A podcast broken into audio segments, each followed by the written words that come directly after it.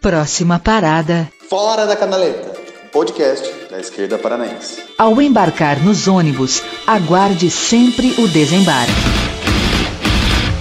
Bem-vindo, companheiros e ouvintes do Fora da Canaleta. O meu nome é Gustavo Corrêa e estou aqui com meu grandíssimo companheiro e camarada Juliano. Se apresenta, Juliano.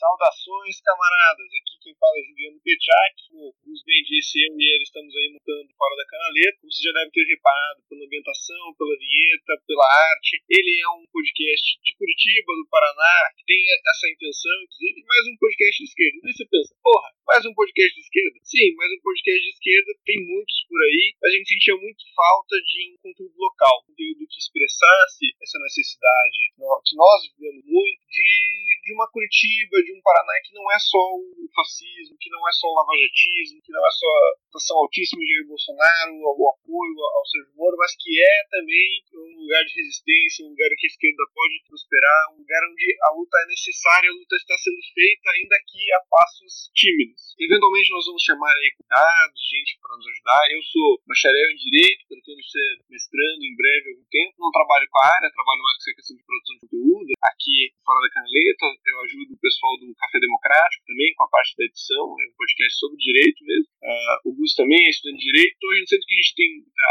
muita falta, né? Estudamos, pesquisamos para fazer, mas é claro que a gente não pode suprir todo o debate. Vamos tentar sempre chamar gente como possível. Só estamos evitando agora nesse primeiro momento, até porque a gente está ainda aprendendo, trabalhar com podcast, com que é as coisas, e porque também a pandemia, então a gente não pode é, chamar as pessoas para vir pessoalmente, tá? então a gente achou melhor dar uma, dar uma esperada com isso e começar a gravar só nós dois. Então é isso aí, Ju. Uh, a ideia é que esse podcast não seja só para quem esteja no Paraná, né? Mas que ele aborde temas tanto do Brasil e do mundo, mas sempre com esse recorte regional, né? Pra gente falar das lutas daqui, da influência que vai ter na nossa questão regional, e que a gente sempre tenha tanto uma responsabilidade com as questões factuais, né? Do que esteja acontecendo, mas também que a gente tente dar uma aprofundada sobre teoria, sobre teoria marxista, sobre ecossocialismo, para que a gente consiga ter uma aprofundação metodológica do que a gente vai estar apresentando, né? E que espero que no futuro a gente consiga trazer pessoas também sejam especialistas em vários temas para complementar é, essa nossa área de estudo, né? A gente já a gente sabe que a gente vai ter um recorte específico, né? Querendo ou não, somos dois homens, saímos do direito, né? Eu ainda estou estudando, mas que a gente veio dessa base. E apesar de nós dois é, gostarmos muito mais de estudar marxismo e socialismo do que direito, a gente tem esse recorte específico, né? Então a gente vai complementando isso com outras pessoas, com pesquisa, com também conversa com quem for mandando coisa pra gente. Nesse contato, a gente já vai ter as redes sociais lançadas nessa última semana, né? Então a gente vai ter lançado nosso Instagram e nosso Facebook. Os dois são fora da canaleta, tanto Facebook quanto Instagram. E também a gente vai ter um e-mail para contato. Nesse e-mail, se vocês puderem mandar feedbacks, críticas, dicas, debates também que tiveram sobre o que a gente está apresentando, para que a gente pense e possa trazer também, é, vai ser muito legal. E que ainda não, a gente está começando nesse mundo, né, Ju? É isso aí, espero que esteja confortável aí no ônibus, em casa, onde quer que você esteja escutando. E vamos pro primeiro episódio, nosso episódio piloto. Próxima parada. As aventuras do Marreco de Maringá. A saída de Sérgio Moro do Ministério de Bolsonaro. Bom, gente, para começar esse episódio, primeira coisa que a gente acha importante falar é sobre. Antes até né, de falar do Moro, de falar de toda a trajetória dele e do que fazer agora, é importante falar como o próprio bolsonarismo lida com esse tipo de pessoa em volta dele, né? Querendo ou não, a gente tem é, vários setores aglutinados né, em volta do, em volta do bolsonarismo e do Bolsonaro em si, e são setores que nascem principalmente da raiz do apoio popular do Bolsonaro, né, do, seu, do seu apoio de massas. A gente vem acompanhando um crescimento do Bolsonaro em cima de um antipetismo, né, que nasce principalmente pelo descontentamento a partir do, do final do primeiro governo Dilma, né, depois das manifestações jornadas de junho de 2013, de toda a movimentação do Não Vai Ter Copa e coisas do tipo, e se estendendo por todo o, o início do segundo governo Dilma até o que culminou no golpe de 2016, né. Então a gente tem vários setores populares, né, de fato de classe trabalhadora, que começam a se sentir descontentes pelo PT por um sentimento de traição, por uma questão também econômica, né, de estar perdendo poder aquisitivo. A gente tem, durante todo o petismo, principalmente o governo, o governo Lula, essa promessa de, de sempre poder comprar mais, de sempre ter mais acesso ao que a classe média e ao que a burguesia tinha, e que com essa decadência, principalmente a partir de uma crise que desembocou depois da crise de 2008 nos países subdesenvolvidos e nos países de capitalismo dependente, essa crise do próprio poder de compra, né? E com isso esses setores populares começam a se sentir reféns e se sentir traídos pelo petismo, e com isso o antipetismo vai nascendo dessa raiz popular, né? Que encontra base principalmente no lavajatismo, né? Com as grandes mega operações contra o PT, e foram direcionadas para ser só contra o PT, né? E não contra o PSDB, DEM, PMDB e outros partidos que estavam nessa ordem e também participaram desse esquema de corrupção, exatamente para a gente ter essa naturalização do que seria o antipetismo, né? Já, já existia uma raiz econômica, já existia uma raiz de problema real que o petismo tinha na classe trabalhadora, e ela encontra nesse discurso da corrupção é, uma, uma, uma moralidade, né? Algo permite ser bom ser antipetista, né? Permite ser correto, permite ser até, depois a gente consegue ver no bolsonarismo, até ser cristão, ser antipetista, né?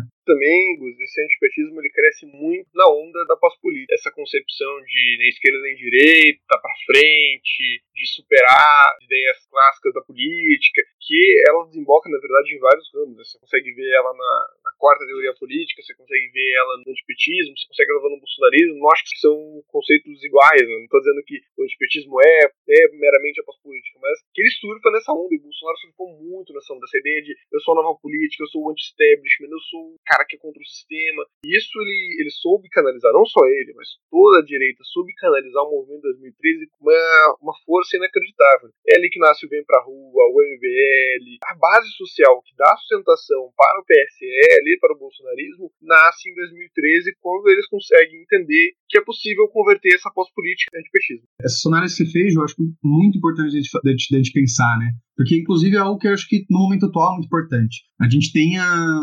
Quem começou a ir pra rua em 2013 foi a gente, né? Foi a esquerda radical, foram os anarquistas, foram os partidos mais de esquerda, né? Que se considerava a oposição de esquerda ao PT, desde, uh, desde que o PT está no governo.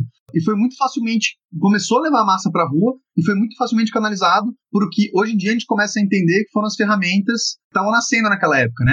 De grandes disparos em massa, de fake news, daqueles grupos de Facebook, utilizando os algoritmos para reproduzindo, né? O que um grupo falava, e quando você via todos os grupos da, daquele mesmo pensamento estavam reproduzindo a mesma notícia de fontes diferentes e parecendo ser algo real, né? E que na época a gente mal entendia que existia, né? Quanto mais saber combater. E aí que entra um dos principais pontos disso que você falou de pós-política, Ju, que é o apoio internacional do bolsonarismo, né? Toda essa, essa força do bolsonarismo que começou a ser algo interessante para a grande burguesia do Brasil e também para a elite financeira, nasce dessa possibilidade de a continuação de pessoas dos setores populares, que vêm aí de um antipetismo, né, somados a essa tecnologia que gerou tudo isso que você falou, né, dessa, é, alinhados à pós-política internacional, a Steve Bannon, a Cambridge Analytica, a todas as estratégias que é, da alt-right, né, internacional. A gente ainda não tem um termo da alt-right. Eu já vi a galera usando fascismo brasileira, seriam especificamente do Bolsonaro, mas é um movimento internacional, né? Dessa alt-right, que usa exatamente as estratégias baseadas em toda essa ideia de uma quarta teoria política, de um nem esquerda nem direita, mas que na verdade reproduz as, as mesmas práticas perversas Isso do fascismo. a gente né? não considerar que o próprio movimento bolsonarista é um movimento fascista. Eu, sinceramente, tenho algumas dúvidas, acho que a gente ainda pode debater um pouco, inclusive fazer um episódio um dia sobre isso. É, eu acho que não se resume a isso, né? Se você pega, por exemplo, a ideia da Cambridge Analytica, ela não é só uma empresa, só uma concepção nova sobre marketing, ela é uma tecnologia inteira nova, que aglutina é, psicologia social, que aglutina um novo modo de lidar com Big Data. Eu, eu cheguei a, a pesquisar um pouco, até tem um, um artigo escrito com o companheiro Rodrigo sobre isso. De fato, você está mudando muito o paradigma do que é a nossa noção de, de política hoje com isso. Especialmente da, dessa política eleitoral, de votação, né? Essa discussão sobre se o Bolsonaro é ou não um governo fascista, né, se o bolsonarismo é ou não fascismo, me parece uma discussão que eu acho que ela beira dois aspectos, né? Tem a primeira discussão terminológica, né? Eu já vi, por exemplo, inclusive pessoas bem de esquerda falando que é, seria meio anacrônico usar o termo fascista, né? É, porque seria um momento, é, mais que uma ideologia, seria um momento histórico, né? Dessa, dessas ações mas eu acho que é uma palavra importante para ser usada exatamente pelo seu peso histórico, né? Eu acho que claramente tem características fascistas no governo Bolsonaro, e aí eu acho que entra no discussão mais terminológica se a gente vai pegar ou não chamar de fascismo, né? É, mas eu acho que colocar que ele tem posturas fascistas é muito importante, né? E, inclusive, para entender qual é a relação dela com os outros setores da direita, né? E eu acho que isso é uma característica muito do fascismo do, do, do bolsonarismo. Assim como no momento histórico do fascismo, né, do início do século XX, é, a gente teve essa relação intrínseca do, do fascismo com a grande elite financeira, né, com grandes privatizações, com grandes trustes criadas pelo fascismo, impulsionadas pelo fascismo, né, gerando esse apoio da grande elite econômica, se apoiando nessa base popular, de fato, que o fascismo tem, né, com o populismo, com os preconceitos, né, com o diferente, para conseguir gerar essa base unificada que vai dar apoio, inclusive para a exploração radicalizada, né, da exploração mais extremada do fascismo, assim, que ele permite dos setores, dos setores mais, mais da elite, né. E a gente vê na conformação atual do bolsonarismo, acho que a gente já pode entrar nesses setores, é, essa divisão muito clara, né? Então a gente tem, em primeiro momento, o governo com mais militares desde a ditadura, inclusive se o senhor pegar em porcentagem, tem menos até do que alguns, alguns presidentes, presidentes, né, alguns ditadores durante os 30 anos de ditadura. Então, por exemplo, até 68, a gente tinha menos ministros militares do que a gente tem hoje em dia no bolsonarismo. A gente tem uma taxa atual de 32% dos ministros do Bolsonaro sendo militares. Isso que a gente ainda tem em 99 uma extinção dos ministros puramente militares, né, que tinha antes do Ministério da Aeronáutica, do Exército e da Marinha. E hoje em dia juntou tudo no Ministério da Defesa, que acabou se tornando um ministério geralmente civil, só trocando isso agora no governo Bolsonaro. Só título de informação, a gente tem hoje em dia o presidente, né, que apesar de reformado é capitão do Exército, é, o vice-presidente, que é o general Mourão, e ainda tem o ministro do Gabinete de Segurança Institucional, né, o GSI, que é o Heleno, ministro de Minas e Energia, ministro da Secretaria do Governo, ministro da Ciência e Tecnologia, que apesar de a gente esquecer é o Marcos Pontes, né, que é da Aeronáutica, ministro da Infraestrutura, ministro da Controladoria Geral da União, ministro da Defesa, e agora, o que talvez seja a troca mais importante sobre isso, que é a troca do ministro Onyx Lorenzoni, né, que era o ministro da Casa Civil, pelo Walter Braga, que até ganhou aquele status de super líder, é, líder geral do governo, né, que até gerou algumas notícias internacionalmente de um golpe branco no governo Bolsonaro, né. É, sem dúvida. Muito mais do que a gente analisar meramente essa, essa questão carguista, né? Tipo, quem tá aqui, analisar que a base social do bolsonarismo se alimenta muito disso, especialmente na polícia militar, né? Tem que lembrar que a América Latina, a divisão esquerda-direita, não tô falando da divisão social, classes que o marxismo pega, mas a divisão política mesmo, que é a esquerda que é a direita, que é uma questão sempre, sempre sambante, né? Que vai para um lado, vai para o outro, ela é muito pautada na ordem a, a direita América Latina é uma direita que tem uma certa, um certo gosto pelo intervencionismo econômico, não é uma direita liberal, na maior, na maior parte das vezes, tem vários matizes de conservadorismo, que também são encontrados muitas vezes dentro da própria, esquerda, mas o que diferencia ela radicalmente da esquerda, quando se vai analisar nesse plano mais simplista, é a questão da ordem, é a questão de, de fechar sindicato, é a disponibilidade de colocar os movimentos sociais para correr, é de usar a tropa de choque é usar o policiamento tático, policiamento militarizado. É isso que diferencia, inclusive pelas condições históricas que formam a América Latina, é o que diferencia mais esquerda e direita aqui. Tem, inclusive, tem que lembrar que o, o plano militares do governo Bolsonaro, se pegar pelo próprio pró-Brasil, que está sendo apontado agora, inclusive com a ausência do Paulo Guedes, que acho que é um fato marcante no governo, é um plano de intervenção econômica. Ele se afasta muito desse neoliberalismo do Paulo Guedes. Está com uma outra postura econômica já o governo. Então, acho que, tem que tem, a gente tem que ter essa dimensão da, da presença social e política do, do militarismo dentro do bolsonarismo.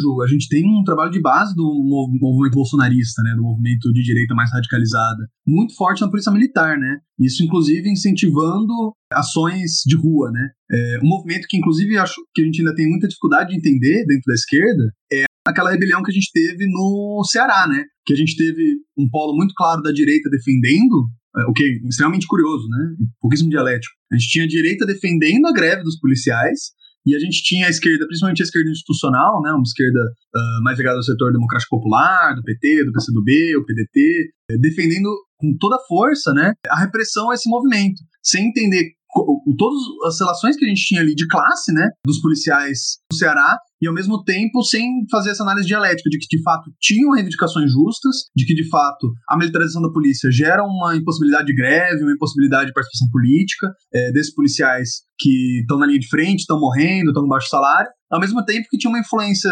extremamente organizada do bolsonarismo e de agentes internacionais nessa movimentação de rua dos policiais, né? É, então acabou sendo algo completamente é, antidialético, né? Da esquerda, principalmente nesse entendimento, e parece que vai ser algo mais presente nos próximos anos dentro da polícia militar na disputa política desse campo. Eu acho que outro setor importante do governo Bolsonaro é o setor financeiro, né? representado pelo próprio Paulo Guedes, que foi talvez o setor que mais apoiou ele durante a campanha, né, no primeiro momento, e agora está meio que sendo isolado. Né? É, a gente ainda está com uma certa indecisão sobre como vai ser o Paulo Guedes nos próximos meses, né, Ju? A gente teve uma. É, foi bastante noticiado ontem, né, no dia 1 de maio, sobre uma ligação que o Dória teria feito para o Paulo Guedes, é, falando para ele sair, para preservar a biografia dele, coisas do tipo. E a gente claramente vê um distanciamento Paulo Guedes do resto do governo, né?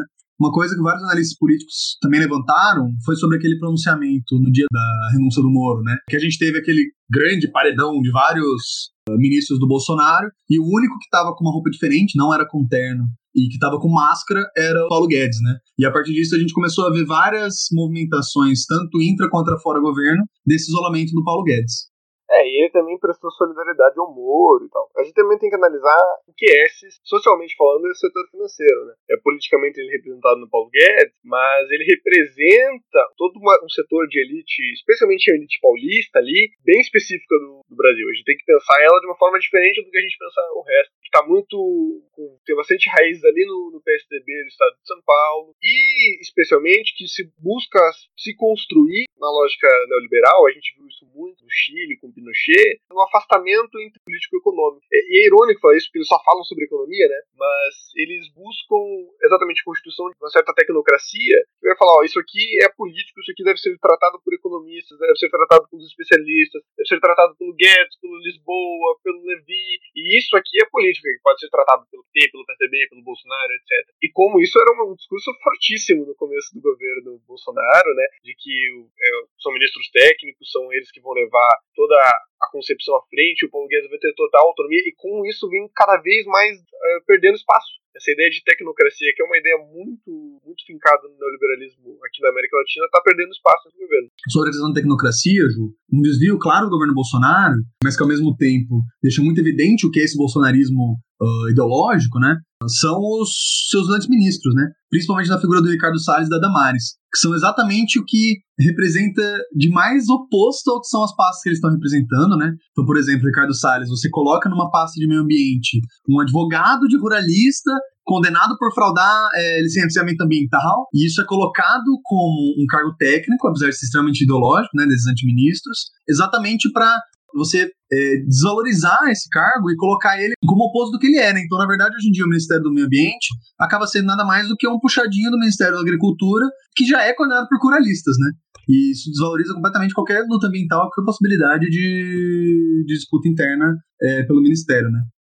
Não, é sempre político, não tem como afastar uma coisa ou outra. Você pega lá o, o exemplo que eu tinha dado do, do Chile. Cara, o que deu sustentação para as políticas econômicas do, do, Pinochet foi muito parte o fato dele tá, dele ser um militar, ele ter tu, toda a força, a posição dele foi. Mas pensa bem, cara, a Argentina tinha uma junta militar, o Uruguai também estava passando por problemas similares, o Brasil também tinha uma ditadura. Por que o neoliberalismo foi instalar logo lá? Porque eles conseguiram construir essa tecnocracia, conseguiram introduzir por meio da PUC Chile as concepções do liberais que deram sustentação não só ao governo Pinochet, mas depois aos governos, inclusive de centro-esquerda, que se mantiveram na, na lógica neoliberal. Então isso é parte da estratégia, formar esse grupo tecnocrata e usar esse discurso tecnocrata faz parte de toda essa estratégia. E o bolsonarismo, mesmo que se afaste então dessa lógica neoliberal, ironicamente, né, aglutina essa estratégia junto com ele. Ele traz junto com ele essa concepção nos antiministros, nos superministérios, nos discursos, apesar de que os discursos do Bolsonaro não são assim tão técnicos, mas no, nos demais o discurso busca, o governo busca essa noção de tecnicidade e mostrar que eles não estão nenhum do lado da cerca, eles estão pensando o que é necessário. Completamente. E esse pensamento também, é importante lembrar, né, com o apoio direto e indireto do Departamento de Estado dos Estados Unidos, né? que sempre está aí é, introjetando a política na América Latina exatamente para controlar esses países que, que, pregavam esse liberalismo junto com as suas ditaduras para impedir qualquer ascenso da esquerda no final do século XX, né? Bom, e sempre aliado a, a essas políticas, a essa ideologia é, que vem de fora, que vem também para esse discurso tecnocrata, a gente também tem sempre o apoio de quem nunca pode faltar no Brasil, né? Que está sempre do lado do poder e sempre contra o povo, que são os ruralistas, né, Ju? É, o setor ruralista brasileiro, na verdade, é, se você pegar bem o, inner core da, da, nossa classe dominante, né? Ele é o setor constitutivo, estava lá desde a colônia, a gente tá falando aí dos coronéis, dos senhores de engenho, dos cafezais, e passa tempo, muda-se a cultura, muda-se inclusive as pessoas, as famílias, os sobrenomes, mas o setor social continua, permanece, a lógica do capitalismo independente ainda é a mesma. Eu acho sensacional o que o Florestan Fernandes coloca sobre esse setor, colocando exatamente que a lógica colonial, obviamente, se mantém depois da descolonização política, né? então nós temos a independência, mas nós não temos uma, uma descolonização efetiva, e que a própria formação das classes sociais brasileiras passa por isso, porque o capitalismo não chega e descoloniza a América Latina. O capitalismo se adapta à colônia, então se adapta às estruturas sociais existentes. Então ele cria uma classe dominante a partir da oligarquia presente. Então você tem um setor ruralista que ele é um misto. Ele é um misto do setor industrial, que está aí com seus tratores, seu, sua tecnologia, sua inseminação artificial, seus institutos engravatados ali em Cuiabá, é, e uma, uma, oligarquia, de fato, de estar presente dentro do mesmo setor social. São as, as duas coisas ao mesmo tempo. Né? Essa ideia de oligarquia tradicional, que está disposto a, a fraudar a eleição, que está disposto a mandar a polícia por cima, que não, não tem uma, uma ligação direta com essa ideia de democracia liberal burguesa que nós temos aqui. Então, você tem esse setor ruralista que ele consegue, ao mesmo tempo, quando preciso, estar tá junto com o PT e quando preciso, estar tá junto com o Bolsonaro. Ele não tem essa contradição para ele. Ele, ao mesmo tempo, está queimando a Amazônia e está denunciando publicamente a queima da Amazônia por entender que a política ambiental do Bolsonaro vai prejudicar nossas exportações. E vai, né? Já perdem bastante espaço de mercado no mercado europeu por causa da política ambiental do Bolsonaro. Então, eles convivem com essa contradição constante de se beneficiarem e necessitarem de uma lógica, vou dizer nem antidemocrática, vou dizer pré-democrática. Nisso que você falou de ser pré-democrática, né, Ju? A gente tem uma, uma realidade até hoje, né? A gente é, às vezes pensa isso como se fosse muito anterior, mas a gente ainda tem uma presença desse poder ruralista, né? No dia a dia das pessoas, fora das grandes capitais, né, dos grandes centros urbanos, que é uma presença muito real, né? Muito poder real mesmo, né? Que acaba virando poder político, né? Então, na presença de. Primeiro, poder militar, né? A gente sabe que tem muito poder paralelo ligado aos grandes coronéis, aos grandes ruralistas, né, latifundiários, e também de uma certa influência na vida material das pessoas, fornecendo comida, remédios, proteção nesses lugares mais longe dos grandes centros urbanos, que gera um poder real de um verdadeiro poder político, né? Então, quando você está no dia a dia das pessoas, dando a possibilidade das pessoas sobreviverem, dando segurança, com um real poder paramilitar, você consegue controlar a política, né? Veja como mesmos institutos da colônia, de novo, aquilo que o Lourdes coloca aqui, o capitalismo se adapta ao nosso sistema para criar o capitalismo independente, se permanece. Você ainda tem trabalho escravo, é, pode ser fantasiado, pode ser colocado de outra forma, servidão por dívida, mas ele ainda existe. Você ainda tem coronelismo, é tanto esse coronelismo real que você colocou, que é um pouco menos presente, é mais isolado, mas você também tem coronelismo eletrônico. Pô, dá uma gulgada aí que você encontra esse conceito, alguns trabalhos. De novo, a gente podia inclusive fazer um dia um episódio só sobre isso, mas também é uma presença muito real no nosso, no sistema eleitoral. Permanece, né? Permanece. O mesmo tipo de oligarquia se transforma, mas não deixa de existir. É o famoso off-haven marxista de novo aí. As coisas, as coisas se superam, mas não acabam. E como os representantes mais claros dentro do bolsonarismo, né, Ju?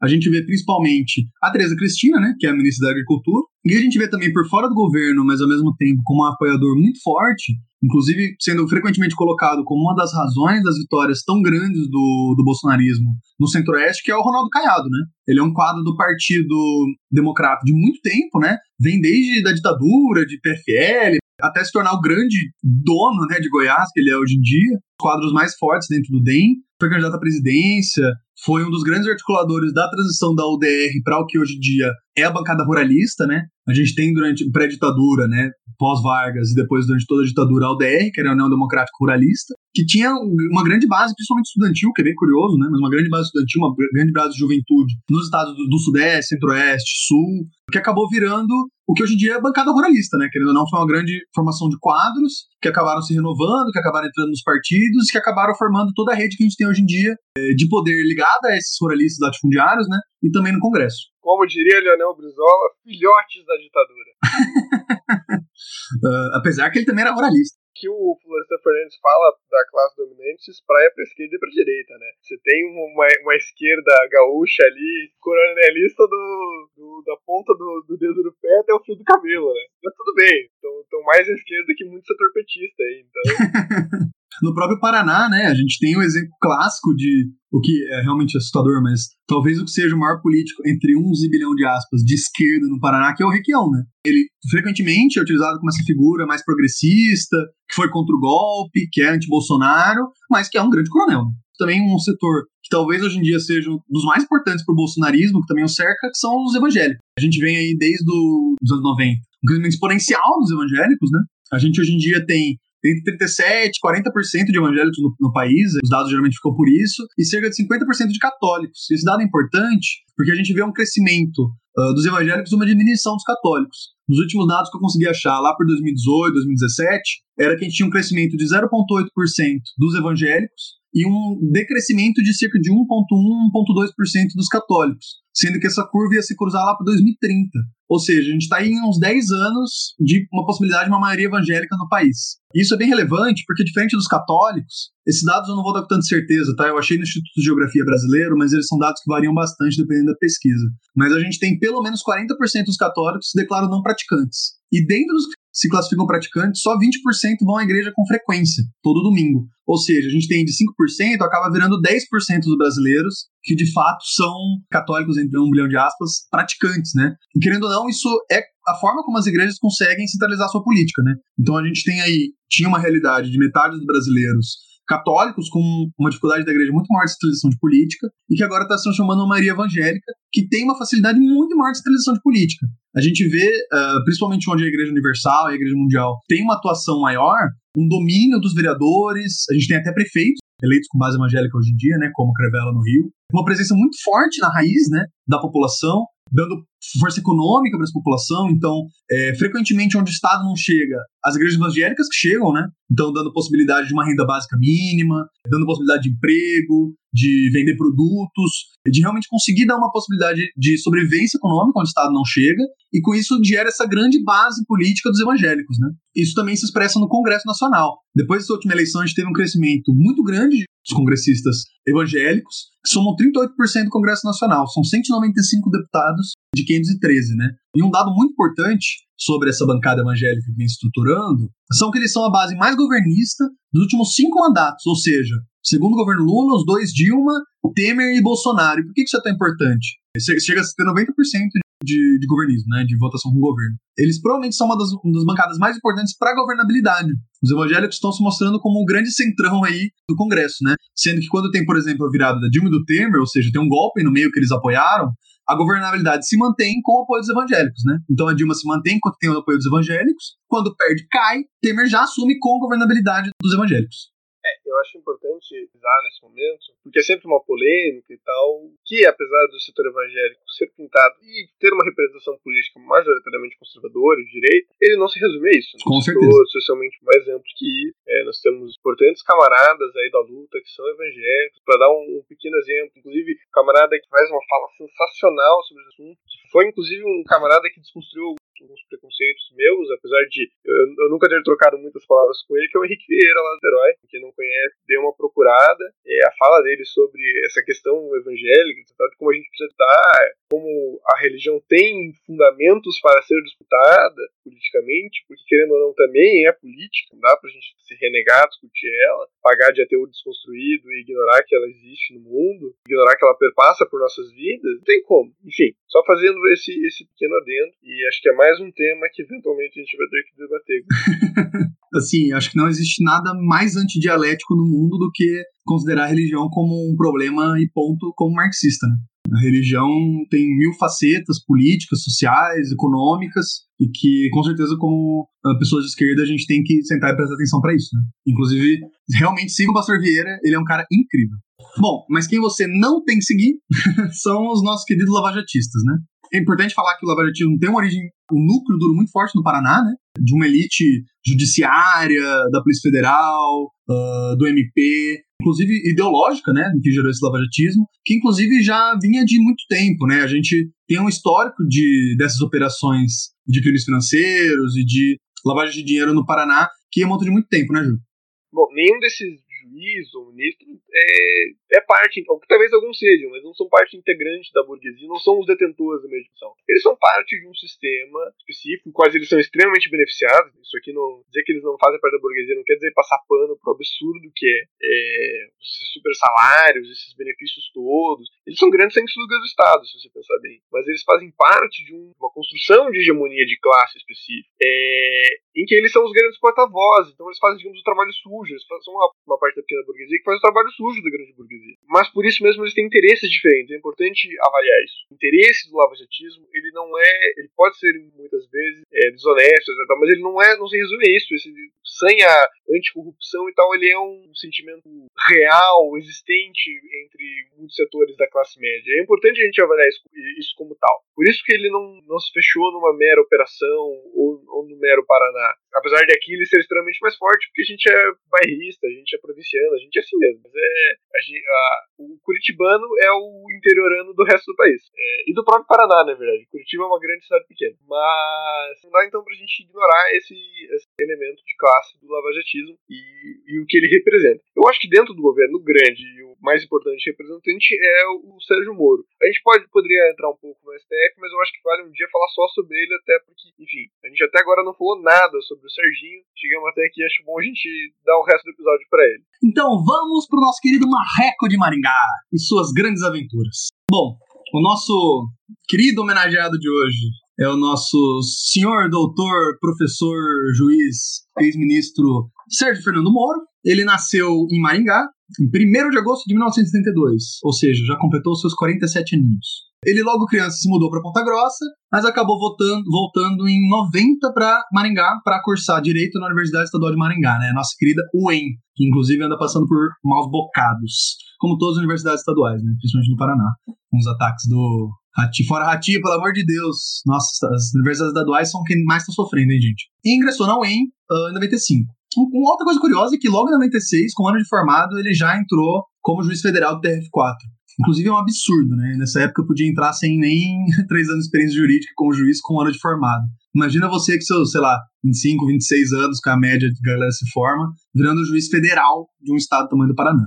Em 1998, tem algo bem importante sobre a nossa flexão para colocar, inclusive sobre o lavajatismo, que é quando ele começou sua relação com os Estados Unidos, né? O Moro frequentemente vai aos Estados Unidos, vai ao Departamento de Estado, vai à Embaixada Americana, Embaixada estadunidense, perdão, outra coisa importante, é, americanos somos todos nós. Frequentemente vai para os Estados Unidos, principalmente em momentos de tensão política no Brasil. Isso sempre foi uma coisa muito questionada e que ele nunca comentou sobre. Em 1998 foi a primeira vez que ele foi para os Estados Unidos realizar um curso de formação no Departamento de Estado estadunidense, né? E foi a primeira vez que ele começou a se interessar por crimes financeiros e lavagem de dinheiro. Isso é importante porque quando você pega as primeiras formações dele, a tese de doutorado de mestrado dele foi Desenvolvimento e efetivação judicial nas normas constitucionais, com Clemerson Klebe, que é um grande constitucionalista do Paraná, né, de Curitiba, professor da FPR, e depois foi orientado uma outra tese sobre constitucional pelo professor Marçal Justin Filho. Então, é curioso que logo que o seu interesse por crimes financeiros, lavagem de dinheiro, coisas do tipo, começou a partir dessa visita aos Estados Unidos, né? Aqui a gente tem outro ponto bem importante na vida do nosso querido Serginho, que foi em 2012. Ele já era professor da UFPR, já era juiz federal há algum tempo, e que ele foi chamado para ser assessor da ministra do STF, Rosa Weber. Isso é curioso também, porque foi na época da, do mensalão, né? Ele foi chamado especificamente para criar teses sobre o mensalão, e aqui ele começa a introduzir no ordenamento nacional teses que ele trouxe dos Estados Unidos, principalmente a cegueira deliberada. Eu vou até deixar a, a, indicação aí embaixo de um livro do professor Lucchesi, que é um professor. Isso é mais para quem é da área do direito, tá, gente? Que é Cegueira Deliberada, punindo culpa como dolo. É um livro que eu vou pôr aí a indicação, porque ele fala especificamente sobre como o Moro trouxe aos Estados Unidos essa, esse termo, né? E colocou no nosso ordenamento no mensalão, e gera até hoje um, um, grande problema jurídico no Brasil, porque esse não é um mecanismo que a gente tem no nosso ordenamento e foi usado basicamente para condenar a gente do mensalão. Posso adicionar um parênteses, uma curiosidade interessante? Nessa época, o senhor Sérgio Moro já brigava com os departamentos da UFPR, Universidade Federal do Paraná, porque exatamente estava em Brasília e não podia dar aula em Curitiba, né? Enfim, o longo processo dentro das instituições da federal, o processo foi para a justiça, ele perde na Justiça Federal aqui de Curitiba, né? perde de novo o TRF4 e ainda tomou um, tomou um tapa, acho que não dá nem pra dizer de perigo, acho que foi um tapa de luva de boxe mesmo, com o seguinte trecho da prestação de informação do setor de ciências jurídicas aqui da Universidade Federal. Seguinte trecho tirado de uma das prestações de informações da Universidade Federal. Abre aspas. Seria mais desejável da parte do impetrante que todo esse ímpeto e energia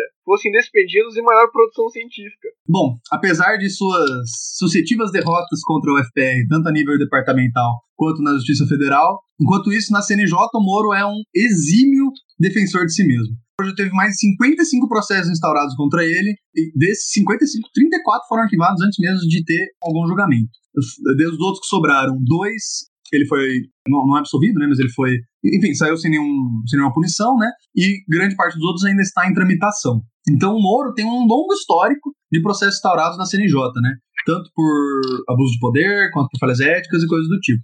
E demonstra um baixíssimo ímpeto né, da justiça de, de fato, aplicar sanções contra essas irregularidades do Moro. Né?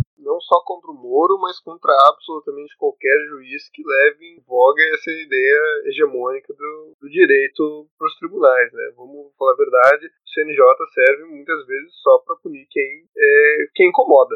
Outra, outro caso passado do Moro, no qual ele ficou muito famoso, foi a sua atuação no caso Banestado, né? O caso Banestado, para quem não sabe, foi um processo anterior à Lava Jato e que provavelmente seria, se tivesse continuado, um caso de maior uh, desvio de dinheiro da história do Brasil. Chegou em valores não atualizados a mais de um trilhão de, oh, perdão, mais de meio trilhão de reais desviados a partir de um banco aqui no estado do Paraná que mandava dinheiro para vários paraísos fiscais é, sem passar pelo Banco Central e sem nenhuma notificação. A gente vai pôr links aí sobre o que foi o caso Banestado. Foi um caso em que teve diversas questões super complicadas, vários políticos, principalmente do PSDB e do PMDB, simplesmente pararam de investigar eles. A gente teve delegados que foram, de fato, ver uh, ver as contas nos lugares, principalmente em Miami, foram afastados do caso, que tiveram suas viagens cortadas porque, acordo com o delegado-chefe na época, que as diárias eram muito altas para que ele pudesse fazer essa investigação em Miami. E com isso a gente teve um caso, provavelmente, o maior desvio da história do, do Brasil em dinheiro, mais meio trilhão, e simplesmente quase nada foi investigado. Alguns casos menores, de alguns milhares, algumas centenas de milhares de dinheiros desviados, foram presos, mas nenhum político grande Inclusive, tinham políticos muito grandes da época é, na folha de pagamento, como José Serra, por exemplo, que não foram investigados e nada aconteceu. E o Moro teve uma atuação importantíssima nesse processo a gente tem que avaliar o caso Lula como que ele de fato é. Na minha opinião, é um caso de lawfare. Para quem não tem apropriação do termo, é, a ideia de lawfare é exatamente junta essa ideia de law, né, direito, com warfare, estado de guerra, né, para entender um estado de guerra jurídico. Mais um tema que nós precisamos um dia fazer episódio sobre, mas hoje não vai dar para a gente entrar nos detalhes desse conceito, mas eu acho importante a gente, inclusive por ser da área do direito, trazer essa concepção que às vezes é meio nublada, assim, entre o campo da esquerda. Mas é uma estratégia que não é exclusivamente brasileira, cara. É uma estratégia que, em maior ou menor grau, passa por diversos países da América Latina. Toda essa, essa sanha anticorrupção perpassa por isso. Pega processo de deposição do Evo Morales, perpassa também pelo Lawfare, apesar que lá essa não foi a estratégia dominante, né? A estratégia foi, de fato, uma, um golpe pela força mesmo, não foi um mero golpe jurídico. Você vê que é uma estratégia recorrente. Então, não, muito difícil você dizer isso, ah, mas é porque, veja bem, é um processo político natural. Não é, não é. Nada se passou pelo Lava Jato é um processo político natural. Não dá para você afastar o quesito golpe do, da questão. É, então, na verdade, o Moro ganha o seu, seu ticket pro governo nessa postura golpista. Exatamente o que, como não é um processo natural, mas o que parece ser um processo bem natural é a entrada do Moro no governo Bolsonaro, né? Exatamente esse ticket que ele ganhou lá por novembro, depois do, do da eleição do Bolsonaro, se concretiza, né? Com o Moro aceitando o convite do Bolsonaro para ser esse super-ministro da Justiça, que pega dois ministérios que já existiam, né? Que era o Ministério da Justiça e o Ministério da Segurança Pública. Foi separado no governo Temer, exatamente para ter um controle maior, na verdade, dessas pastas, no momento que o Temer estava precisando disso. E agora o Bolsonaro retoma essa ideia de ministro da Justiça, né? Com essa ideia de super-ministro da Justiça que ele também coloca no Ministério da Economia né, do Guedes, exatamente nessa tentativa de pegar essas grandes personalidades que representam esses setores e colocar eles num pedestal acima do que seriam os outros ministros, né? Então ele coloca essa ideia de ministros técnicos e coloca esses superministros como se fossem adjacentes a ele, né? E formando praticamente uma junta desses setores que aglutinam no bolsonarismo, né? Apesar de ser o grande superministro, o Moro teve, na verdade, uma atuação bem tímida, né? Nos últimos dois anos como ministro. O que a gente consegue lembrar do Moro nesses últimos meses de atuação, né? A gente tem, em primeiro momento, o que era o que parecia ser a grande pauta do Moro, o pacote de crime, né? Que foi claramente uma grande derrota do Moro em, dois, em duas frentes, né? Primeiramente, a gente teve uma frente popular. O projeto do Moro, em todas as pesquisas, se mostrava com uma baixa aceitação popular, né? Isso se devia principalmente por causa do excludente de licitude, né? E também numa frente mais congressual, né? Foi um projeto que foi completamente desidratado pela comissão que pegou para analisar ele, sempre muito destacada a postura do Freixo, desse projeto, e conseguiu colocar algumas coisas que ele era completamente contra. Então tirou, por exemplo, o excludente de licitude e colocou o juiz de garantias, que sempre foi uma coisa que o Moro foi tremendamente contra, e eu acho que os 55 processos dele na CNJ conseguem explicar por quê, né? A gente teve também a separação da pasta da, da, segurança pública, que foi uma ameaça que o Bolsonaro fez no início desse ano, né? Com certeza estremeceu as relações, já estava demonstrando que estava tendo alguma, algumas rusgas, né? Entre o Bolsonaro e o Sérgio Moro. Teve também uma derrota no passado que foi muito noticiada também, porque era uma época que o COAF estava em uma visibilidade muito grande, principalmente pelas investigações dos filhos do Bolsonaro. não lembro se era o 02 ou 03, eu sempre confundo eles, nem o Bolsonaro parece que sabe direito, então não, não vou me colocar nisso. Foi quando a COAF saiu do Ministério da Justiça e foi para o Banco Central, né? Foi claramente uma escolha Guedes ao invés do, do Moro. Teve também a discussão em torno do chefe da Polícia Federal do Rio de Janeiro e a outra grande a perda do Sérgio Moro durante esse governo, que foi muito colocada principalmente pelos bolsonaristas, né? Pela, pelos disparos de mensagem, pelos grupos bolsonaristas, que foi sobre o decreto de armas. O Moro sempre foi colocado, mesmo quando eles estavam aliados, e agora bem claramente, se você entrar qualquer grupo de vendas de cidade para ver postagem de bot de, de Bolsonaro, que é uma acusação, entre aspas, né, que os bolsonaristas fazem do Moro ser desarmamentista, né? Principalmente que ele era super contrário ao posse de, de arma de fogo, que não quer dizer que ele não era a favor de, de acabar o desarmamento que foi aprovado durante o governo Lula, né? Ele só era mais contrário à posse de arma do jeito que o Bolsonaro queria colocar. Acabou passando algo mais ou menos da metade, né? Mais ou menos no meio termo entre o que o Bolsonaro e o Moro queria, que foi aumentar as munições e permitir o porte de armas em alguma situação, principalmente para caçadores, né? E de fazendeiros, que já deu uma boa baixada na base eleitoral do Bolsonaro. Bom, complementando essa atuação tímida no Moro dos dois anos, nessas últimas semanas começou a se mostrar que ia ter alguma crise no governo em relação às posições do Moro e às posições do Bolsonaro, né? É importante colocar que o, o Moro, quando entrou no governo, quando aceitou entrar no governo, ele sempre colocou essa carta branca que ele teria, né? E uma das primeiras coisas que ele exigiu foi trazer toda a equipe dele. Então, praticamente 100% da equipe do Moro, uh, e principalmente da equipe da Polícia Federal especificamente, foi trazida de Curitiba. Foram pessoas de confiança, né, do Moro, e principalmente, colocando nessa análise que a gente fez no início, do lavajatismo, né, que segue toda essa, essa ideologia colocada pelo Moro, pelos juízes e por policiais e promotores da, da Lava Jato, traz toda essa equipe, então era uma equipe que respondia ao Moro e não ao Bolsonaro. Isso já tinha demonstrado algumas alguns incômodos do Bolsonaro com o passar do tempo, né? Tentando substituir o chefe da PF do Rio de Janeiro e algumas outras rusgas, inclusive em respeito do Valeixo. O que foi colocado até agora é que em algum momento o Bolsonaro falou que ia querer trocar o Valeixo e que o Moro deu um ultimato de que se fosse trocar o Valeixo, ele saía. Isso se, dá principalmente num momento muito tenso sobre o que estava sendo colocado na CPI das fake news, né? A CPI das fake news estava chegando muito perto do gabinete do ódio e dos filhos do Bolsonaro, e pelos prints vazados do Moro, né, a gente ainda não tem certeza da veracidade disso, isso vai ser colocado agora no STF, o Moro, inclusive, hoje mesmo, dia 2, dia 2 de maio, o Moro está prestando inquérito na Polícia Federal sobre esses prints e sobre as informações que ele tem, e o que o Moro está colocando é que o Bolsonaro estava pedindo informações é, sigilosas, tanto da Polícia Federal quanto do, do STF, né? Desse processo que está na relatoria do ministro Celso de Mello. Isso já rolou anteriormente, né? Frequentemente a gente vê o Bolsonaro falando de informações que ele queria. Então Moro dá esse ultimato, né, do Bolsonaro falando que se o Valeixo sair, eu também saio. E o Bolsonaro parece que, de fato, cumpre isso, né? A gente ainda não sabe o quanto de informações verdadeiras tem no que o Moro está colocando publicamente, né? Que o Moro está colocando, principalmente dos prints de WhatsApp dele, de que o Bolsonaro estaria pedindo informações sigilosas da Polícia Federal e também da investigação em andamento no qual o ministro Celso de Mello é o relator, e que ele teria se negado a isso, e exatamente por isso o Bolsonaro teria bancado essa saída do Valeixo, exatamente para ter um nome de confiança dele, e não dessa equipe que o Moro montou na Polícia Federal. De novo, ainda não sabemos quanto isso é verdadeiro, né? A gente vai ter agora uma prestação de informações no inquérito policial do Moro hoje, dia 2, dia 2 de maio, né, no sábado, e talvez a partir disso a gente consiga ter algumas informações mais técnicas da perícia desses prints, dessas informações que o Moro está apresentando publicamente. Então, o que aparece exatamente se racha público, né? Ambos estão se acusando de corrupção, corrupção passiva, de interferência, e também, de uma certa forma, num nível mais político, de serem egoístas, de não estarem pensando no Brasil e coisas do tipo, né? Apesar de, de grande parte da mídia tradicional, como a Globo vai ficar é, na, na narrativa do lavaratismo, né? Coloca o, divulga os prints do Moro, fica colocando toda essa honestidade, entre aspas, do Moro, né? É importante colocar que esse ministério, na verdade, ele é um, é, é de extrema importância e um, um, espaço de disputa muito forte nesse momento, né? Principalmente com a crise do Covid-19, o Ministério da Justiça, com todas as atribuições, ele tem uma influência gigante nos órgãos de investigação, quando a gente fala de fraude de dados, quando a gente fala de controle de informação, quando a gente fala, inclusive, de, de, de controle de fiscalização trabalhista, né? Então a gente tem, na verdade, um órgão que, nesse momento, por exemplo, com os governos usando dados celular para controle de quarentena, com, com várias questões trabalhistas sendo colocadas em xeque. É um órgão de uma importância gigantesca, né? Uma importância crescente.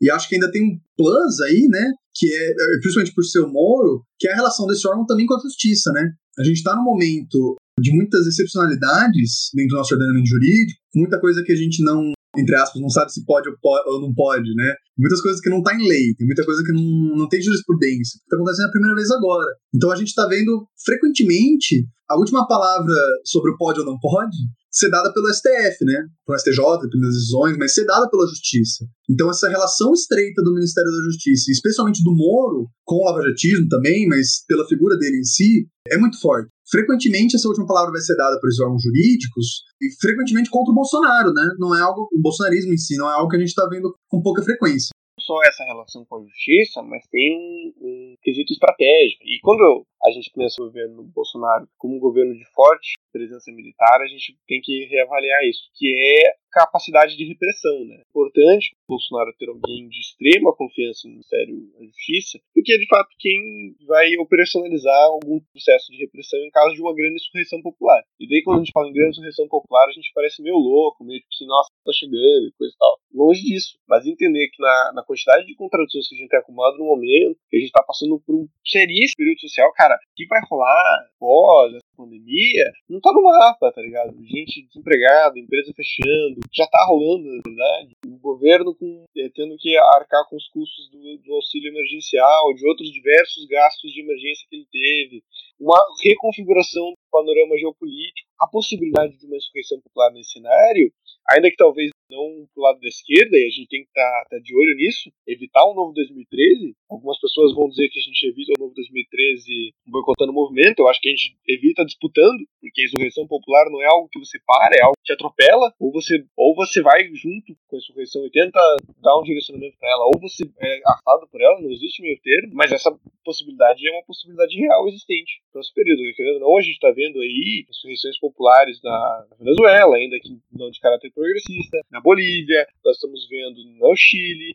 Então você tem um período histórico que nós estamos vivendo que é, deixa muito favorável para uma coisa dessa acontecer. E ter um ministro da Justiça no qual você não confia seria péssimo para o Bolsonaro nesse momento. Então tem aí mais uma razão por qual ele dá esse passo maior do que a perna, digamos assim.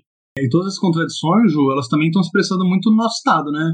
A gente está, inclusive nesse momento especificamente da, do, da crise do Covid, com várias questões aqui no governo estadual muito complicadas, né? E a gente vê, inclusive, que toda essa correlação de forças que a gente vê nacionalmente também está bambeando o governo do Ratinho Júnior, né? A gente claramente vê a necessidade do Ratinho de se afastar desse bolsonarismo puro, né, cru, do, do, do núcleo mais duro. Acho que, inclusive, pela força do lavajatismo aqui, né, força popular da ideologia do lavajatismo aqui no Paraná. Sempre, por exemplo, o Ratinho não se coloca contra o isolamento social, não fez pronunciamento, por exemplo, sobre a demissão do Mandetta e algumas coisas do tipo, sempre colocou como ações apartadas do governo federal, mas ao mesmo tempo ele compra uma parte desse discurso, principalmente a que é mais palatável. Por exemplo, a cloroquina.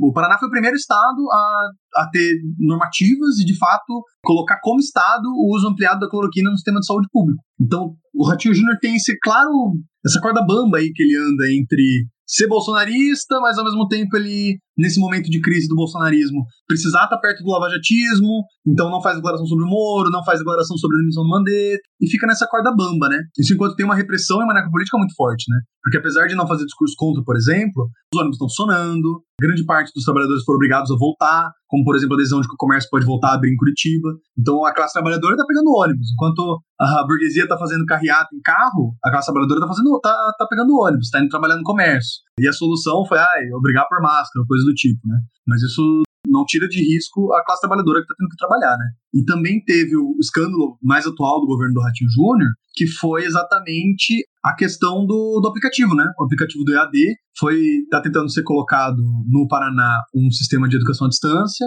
isso desde o do ensino fundamental, e para isso foi criado um aplicativo que todas as crianças, os jovens teriam que baixar e principalmente deputados de oposição, estão colocando como uma possibilidade muito grande de estar sendo utilizado esse aplicativo para pegar dados não autorizados dessas crianças e jovens, né? Isso pode ser tanto para pegar dados de localização, quanto pegar dados da própria pessoa que está utilizando, e a gente vê principalmente uma possibilidade de perseguição política dos professores e dos jovens que já estão organizados, né?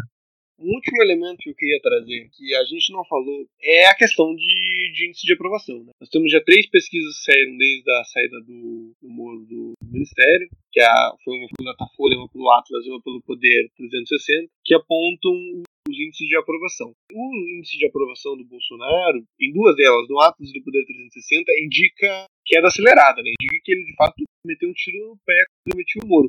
O Datafolha não apresenta tanto esse, esse sintoma, apresenta uma situação mais estável. O Datafolha apresenta um número de uns 33% do grupo mais fiel, que é o governo Bolsonaro com ótimo e bom. O Atlas Poder 360 já reduzem bastante esse número, né? O Poder 360 indica 29% em queda e o Atlas 20,8% em queda. Então, digamos assim, três avaliações bem diferentes sobre qual está sendo a aprovação do, do, Bolsonaro. Mas talvez mais importante do que a aprovação dele frente à demissão seja a aprovação dele antes da demissão, é, que é um elemento que foi trazido do caso Mandetta. Muita gente comenta que ele teria demitido Mandetta por ser mais popular que ele, que é problema de verdade. Isso também se reflete no, Moro. A avaliação ótimo ou bom do Moro bate 64% no Datafolha e 57,3% Atlas. E a Atlas ainda avalia que está em uma situação crescente. Em, contra, em contraposição, o Paulo Guedes, que se mantém no governo, nessa postura de, estar meio invisível, está em declínio. O Moro, antes dessa demissão, estava em declínio também. Então mostra como estar ligado ao bolsonarismo hoje, aparentemente, é, tem uma certa repulsa social. Isso foi observado aí por Dória, Caiado, é, todos esses setores estão abandonando o barco do bolsonarismo. Né? Apesar disso, eu não acho que dá pra gente também se emocionar e achar que isso aí resolvido, o impeachment vai sair amanhã, tá longe disso. Até porque essa pesquisa do Datafolha, por mais que tenha algumas discordâncias aí, que sendo, algumas pessoas estão questionando a, a metodologia utilizada, a forma de fazer, de selecionar os entrevistados, né? Além do fato de tudo, essas pesquisas atuais terem sido feitas por telefone, até por causa do isolamento social, mas essas pesquisas do Datafolha demonstram uma certa estabilidade do governo, uma estabilidade perigosa, né? Se o governo Bolsonaro consegue fazer isso, chegar até essa, essa ponta do absurdo que está chegando hoje, e tem estabilidade, significa que a gente tem que mudar de tática, tem que começar a pensar fora da caixinha, começar a pensar como é que a gente vai vencer o fascismo na rua. Então a gente tá numa possibilidade de fechamento de regime real. Eu acho que isso é um outro elemento que a gente tem que considerar também. E que também influencia a forma como os outros setores, o Dória, se locomovem frente a, a, isso tudo, né? O outro figurão aí do, do bolsonarismo que eu vi comentando a questão foi o próprio Luciano Heng, né? O, o famoso velho da fez uma declaração de porte pro Moro quando ele foi demitido. Enfim, nós temos aí uma locomoção de setores bolsonarismo. Se ela vai culminar fim do, do governo Bolsonaro, numa ascensão de um, de um Moro vindo das cinzas com uma fênix para ganhar a eleição de 2022, ou se ele vai significar o fechamento do regime, isso é o futuro que nos dirá. Não dá pra gente excluir nenhuma das possibilidades por achar que a gente tá ganhando o jogo. Bom, quando o navio tá afundando, os ratos são os primeiros lá fora, né? Bom, e você que tá incomodado pensando, tá bom, então o que, que a gente pode fazer sobre isso? E é isso que a gente vai falar no nosso próximo quadro. Bom, gente, quando a gente está falando de ação, como pessoas de esquerda, marxistas especialmente, a gente está falando de duas palavrinhas, dois termos que a gente não vai aprofundar tanto, mas pelo menos para dar uma pincelada, para a gente poder estar tá na mesma página, que é estratégia e tática. São termos importados do dicionário de guerra, né? Uh, são termos muito usados na guerra, como estratégia e tática, e eles são basicamente estratégia, o que você usa para ganhar uma guerra, e tática, o que você vai usando para pequenas vitórias para você conseguir atingir esse objetivo final. Da mesma forma, o Lenin começa a usar isso mais ou menos de uma forma parecida quando a gente vai traçar o que, a gente vai fazer em um determinado espaço de tempo, em um determinado espaço. E isso é muito importante, principalmente para a gente entender duas coisas. A primeira é se você está traçando uma estratégia revolucionária ou reformista. Então, o que o, os movimentos revolucionários colocam, né? Isso parte de Lenin, depois de Trotsky, depois por outros marxistas da metade do século XX para frente agora os marxistas contemporâneos, que quando você é um movimento revolucionário, é quando você consegue deixar a estratégia principal, né, a estratégia máxima, como buscar a revolução. Tudo que a gente usa para isso, então, é, construir partido, tática eleitoral, qualquer outra coisa que a gente usa para isso seria tática, mas ao mesmo tempo essas táticas podem ser estratégia. Então, por exemplo, num determinado espaço de tempo, se você, ah, vou traçar a estratégia dos próximos 10 anos, está traçando uma estratégia, você vai tratar, partir disso, de várias táticas dentro desses 10 anos. Mas essa estratégia de 10 anos vai ser uma tática em relação à estratégia geral, que é fazer a evolução. E a partir do momento que você começa a desvirtuar uma tática, ela se torna estratégia, ou seja, seu fim último, você deixa de ser um movimento evolucionário. Um exemplo, os sociais-democratas. Eles pegam o que é uma tática eleitoral, uma tática de ocupar parlamento, de disputar o Estado, que é importante sim, uma estratégia de evolução, e transformam isso na sua estratégia máxima. Então, a movimentação da classe trabalhadora, a disputa partidária, o crescimento de movimentos, que são questões táticas, acabam se tornando táticas apenas para a estratégia que é ocupar o parlamento. E ocupar o parlamento na revolução, apesar de ser uma tática importante. E isso é importante para a gente pensar se a gente está tomando medidas que estão favorecendo a nossa estratégia máxima ou não. E isso é algo que a gente sempre tem na cabeça. Então, por exemplo, tirar uma estratégia de 10 anos. Se a gente estiver fazendo uma tática eleitoral, vamos supor, mas essa tática eleitoral ela atrapalha uma estratégia de 10 anos, a gente tem que trocar essa tática. Porque táticas são mutáveis. O que não pode. Uma tática nunca pode interferir numa estratégia. Essa é a ideia geral. Então, dentro disso, a gente está vendo no momento atual uma. Apesar das diferenças grandes estratégicas, tanto num, numa visão temporal quanto numa visão espacial, de todos os movimentos de esquerda que a gente tem no país, né? progressistas melhor, porque inclui vários movimentos. A gente está vendo uma congruência na tática atual, pelo menos aparentemente. Seria em torno da palavra de ordem fora Bolsonaro. Isso em, nos mais variados níveis, né? Então a gente tem dentro disso vários movimentos sociais, MTST, a PIB, MST, vários sindicatos, centrais sindicais, partidos do campo democrático popular, como PT, PCdoB, partidos da oposição de esquerda, é, PSOL, e até partidos mais próximos do que se, beiram, né, partidos burgueses, como Rede, PSB, PDT. Isso em graus completamente diferentes, né? A gente vai ter partidos movimentos vão estar falando de impeachment agora, de pra rua e impeachment. Pra rua não, né? Mas enfim, fazer panelaço pedir impeachment. A gente vai estar falando de movimentos que falam da necessidade de uma criação de um movimento amplo, inclusive alguns partidos com partidos da burguesia, né? Isso se vê, por exemplo, na tentativa construção, principalmente de partidos do campo democrático popular, com FHC, com DEM e com outros partidos representantes da burguesia, mas que nesse momento podem ser oposição ao Bolsonaro, e a gente vai ter outros movimentos partidos que vão estar ainda com, com o pé menos acelerador, colocando que é importante desgastar mais o Bolsonaro, que é importante pensar um pouquinho em eleição, ou às vezes que é importante pensar de que o momento atual do corona não permite mobilizações de massa, talvez faça com que esse movimento seja facilmente captado. Então, apesar dessa congruência tática, a gente tem, um, principalmente na palavra de ordem, né, a gente tem diversas uh, visões diferentes de como fazer isso. É, e também o que a gente está vendo nesse momento parece que é uma, uma certa adesão à crítica aos setores do, do ex-bolsonarismo, né? Uma certa aglutinação do, dessa galera que saiu do PSL, ou que está no PSL e não está mais no governo, né?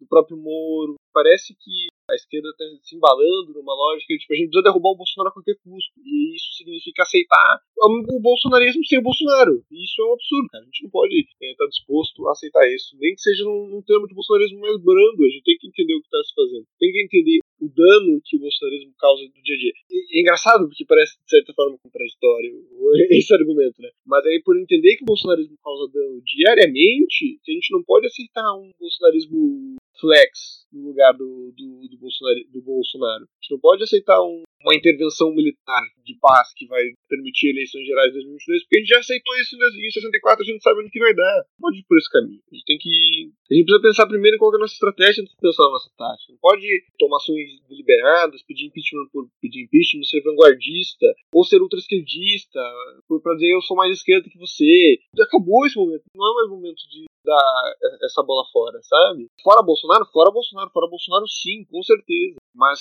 o fora Bolsonaro tem que ser pautado em, em algo, algo além disso. Fora Bolsonaro por fora Bolsonaro, a gente tá repetindo isso desde o Collor, cara. Tá dizendo fora, fora, fora, e tá vendo geralmente algo pior no lugar.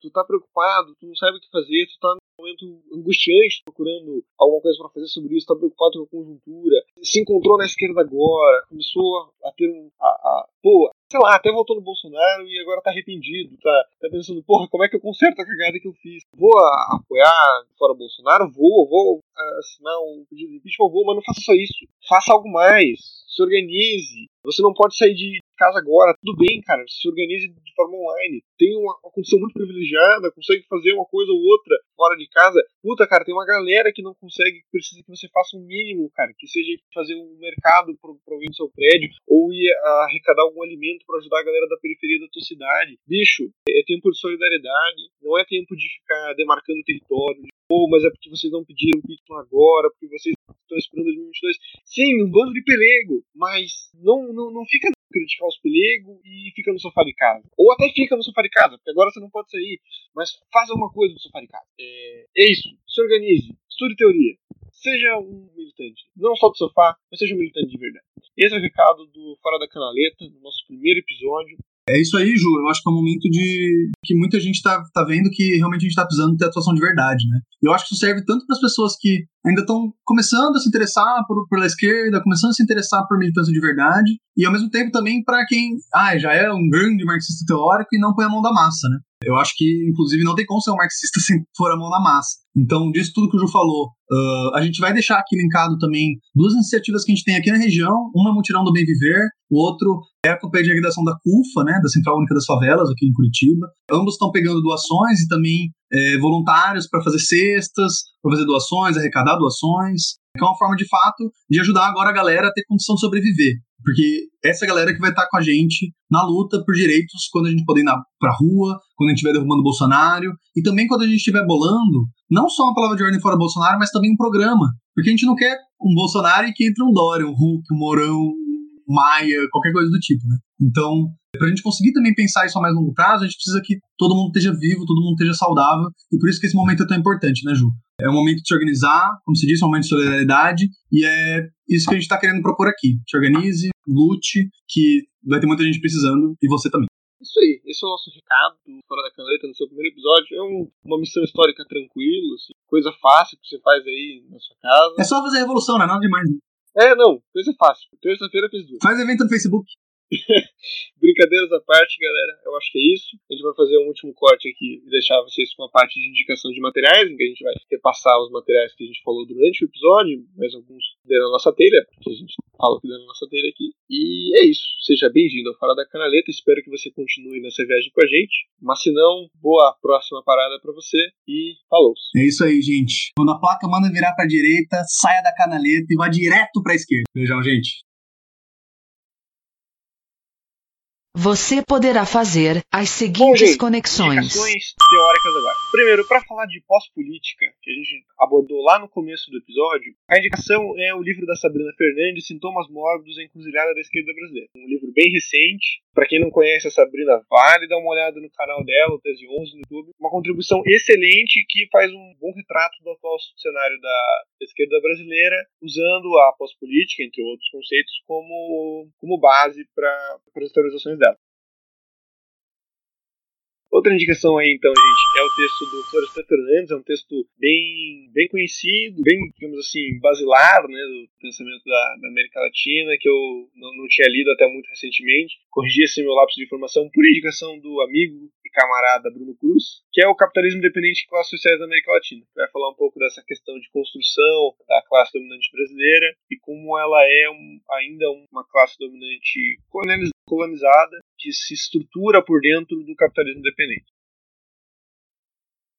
Para a gente debater aquela questão sobre a ordem é, como parâmetro fundamental que divide a esquerda e a direita, o livro do André Singer, Esquerda e Direita no Letrado Brasileiro. O André Singer ele não é marxista, é uma análise bem mais pontuada em dados, né, uma, uma análise de, de service, no livro ele vai fazer análise da, da situação eleitoral no, na eleição do Collor e numa das eleições do FHC, é, observando que o eleitorado brasileiro tem uma certa tendência de continuidade, aí quem diz que o pobre não sabe dar é, tá errado, a esquerda e a direita divide a classe dominante e nós subalternos da mesma forma. Além disso, ele vai dar uma analisada sobre quais são os elementos que diferenciam essa esquerda e direita do ponto de vista político e não social.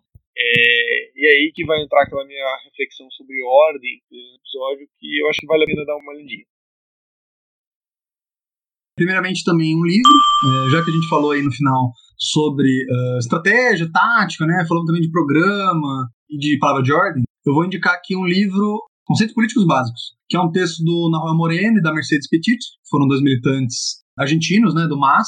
Então, obviamente, não é um texto eh, como qualquer um, não é um texto imparcial, né? tem posições dele, mas que apresenta vários desses conceitos básicos que são muito importantes para iniciar uh, numa leitura de marxismo. Né? Uh, se eu não me engano, a gente pode deixar o PDF, porque ele é um texto aberto. É um texto muito bom para começar a entender esse tipo de coisa. Eu vou indicar também um documentário que chama A Contra-República de Curitiba, que é um comentário do Carlos Prozato. Para quem não conhece, ele é um grande documentarista uh, argentino, né, também teatrólogo, que mora no Brasil há um tempo. E ele fez um documentário incrível sobre uh, essa ideia da República de Curitiba, né? Também fala bastante da Lava Jato, bastante do acampamento Lula. É um documentário bem legal para vocês assistirem. Eu não sei se a gente vai poder deixar o link, mas de qualquer forma vai dar para achar por meios uh, na internet. Bom, e por último eu vou indicar uma música uh, para você que está começando a ter esse sentimento da necessidade de se organizar, de fazer alguma coisa, todo esse sentimento preso por causa dessa quarentena, uh, que é a música de uma banda que eu acho incrível, que é a Effect, uma banda uh, de esquerda, com todas as músicas deles falam sobre isso. é uma, uma, banda carioca, né? muito boa, que é a música Incêndios, que exatamente passa essa, essa vontade de se organizar e de por que a gente tem que fazer isso e tacar fogo em fascista.